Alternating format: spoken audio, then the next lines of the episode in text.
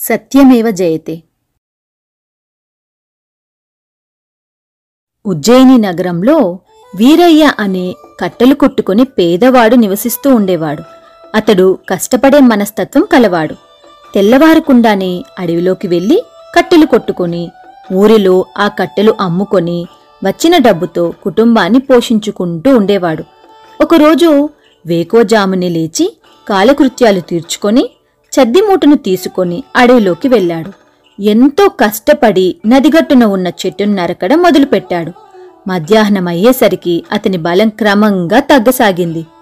గొడ్డలి పట్టుతప్పి నదిలో పడిపోయింది. నదిలో దిగి చాలాసేపు గొడ్డలి కోసం వెతుక్కున్నాడు. కాని లాభం లేకపోయింది. తన జీవనాధారమైన గొడ్డలి దొరక్కపోయేసరికి నదిగట్టును కూర్చొని విలపించడం మొదలుపెట్టాడు. గొడ్డలి దొరకకపోతే కట్టెలు కొట్టలేడు. కట్టెలు కొట్టకపోతే డబ్బులు రావు. డబ్బులు లేకపోతే కుటుంబమంతా పస్తుండాలి.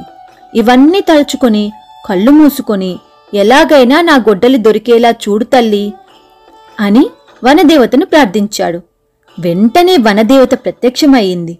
వీరయ్య అంజలి ఘటించి నా జీవనాధారమైన నా గొడ్డలిని ఇప్పించమని ప్రాధేయపడ్డాడు. వనదేవత నదిలో మునిగి తలతల మెరుస్తున్న ఒక బంగారు గొడ్డలి బయటకు తీసింది. ఇదేనా నీ గొడ్డలి? అని వీరయ్యను అడిగింది. ఇది నా గొడ్డలి కాదమ్మా అని చెప్పాడు. వనదేవత మళ్ళీ నీటిలో మునిగి ఒక వెండి గొడ్డలి బయటకు తీసింది. ఇదేనా నీ గొడ్డలి? అని వీరయ్యను అడిగింది. ఇది కూడా నా గొడ్డలి కాదమ్మా అని వీరయ్య చెప్పాడు. వనదేవత మూడోసారి నీటిలో మునిగింది. నీటిలో వెతుకుతున్నట్టు చాలాసేపు బయటికి రాలేదు. వీరయ్య చాలా కంగారు పడ్డాడు. కొంచెం సేపటి తర్వాత వనదేవత ఒక మామూలు ఇనుప గొడ్డలిని బయటకు తీసింది. ఇదేనా నీ గొడ్డలి? అని అడిగింది. వీరయ్యకు మహదానందం కలిగింది. అవునమ్మా ఇదే నా గొడ్డలి అని వనదేవతకు నమస్కరించి గొడ్డలిని అందుకోవడానికి చేతులు చాపాడు. వనదేవత వీరయ్య నిజాయితీకి మెచ్చుకుని అతని ఇనుప గొడ్డలితో పాటు బంగారు గొడ్డలి వెండి గొడ్డలి కూడా అతని చేతుల్లో పెట్టింది. ఈ రోజు మొదలు ఎప్పుడూ చెట్లను నరకవద్దు.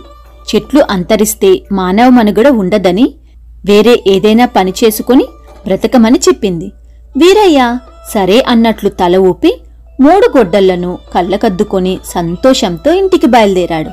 మార్గమధ్యంలో వ్యాపారి దగ్గరకు వెళ్ళి బంగారం గొడ్డలి వెండి గొడ్డలిని అమ్మాడు. వ్యాపారి ఇచ్చిన సొమ్ము తీసుకొని వనదేవత చెప్పినట్లు ఇంకెప్పుడు చెట్లు కొట్టకూడదని ఈ డబ్బుతో మంచి వ్యాపారం చేసుకొని కుటుంబంతో ఆనందంగా గడపాలనుకుంటూ అక్కడ నుండి బయలుదేరాడు. అలా వెళ్ళిపోతున్న వీరయ్యతో వ్యాపారి వీరయ్య ఈ గొడ్డలు నీకెక్కడివి? అని ఆశ్చర్యంగా అడిగాడు. వీరయ్య అడవిలో జరిగిందంతా చెప్పి తన దారిన తాను వెళ్ళిపోయాడు. ఆ వ్యాపారికి అత్యాశ కలిగింది.